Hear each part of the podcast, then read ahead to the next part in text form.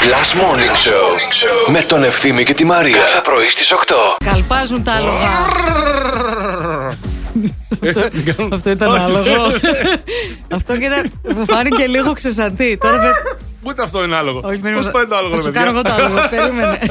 το πρώτο που έκανες μου θύμισε λίγο ένα μηχανάκι που είχε ο θείος μου χάρη όταν ήμουν μικρή.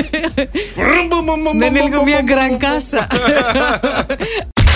Τι γίνεται, ρε Ζόκο. Καλά, εσύ καλά. Έχουμε να βρεθούμε, Ε, μαράκι αγόρι μου. Πολύ καιρό. Ε. Χωρίς μια Είναι, αγκαλιά, ούτε ένα αγκαλιές. φιλί, κάτι, ρε παιδί Από μου. αυτό πραγματικά τώρα. Ε. Γιατί άντε να πεις κάτι άλλο αχώνευτο που τους βλέπω στο δρόμο, δεν με Ε, μα- νοιάζει κιόλας.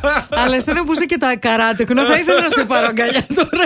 κάτι θείες, κάτι τέτοια που σου λένε Αχ, και δεν μπορούμε να κάνουμε αγκαλιά. Ε, Και λες θείες, από μέσα τώρα. δεν πειράζει, Εντάξει, καλύτερα. Καλημέρα στην Κική που λέει Καλημέρα στα ομορφόπεδα. Ρε παιδιά, αυτά τα κουνούπια έχουν σαλέψει. Ρε φίλε, Κουνούπια. έχω κουνούπια κι εγώ μέσα στο σπίτι. Ξέμεινε, Δεν ξεχάστηκε. ξέρω μα ξέμεινε γεννήθηκε τώρα. και θα έχει και. Ε, τίποτα δεν πάει καλά, σου λέω εγώ τώρα. Δεν πάει καλά, Ε, παιδιά, μα- η φάση. Δεν κοιτάνε, λέει, τη θερμοκρασία η οποία έδειχνε zero, λέει, μηδέν. Και εκεί μάλλον είναι στην Καστοριά. Α, Ένα βαθμό έχει η Καστοριά. Συγγνώμη, στην Καστοριά με ένα βαθμό και κουνούπι Και να κουνούπια.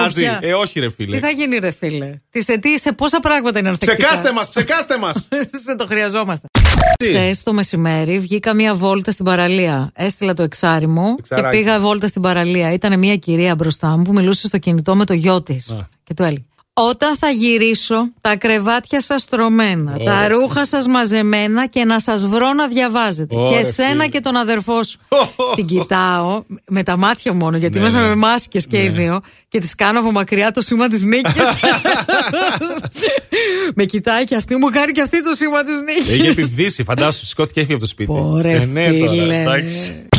Τώρα έχεις ένα λόγο για να ξυπνάς το πρωί. Last Morning Show με τον Ευθύμη και τη Μαρία. Κάθε πρωί στις 8.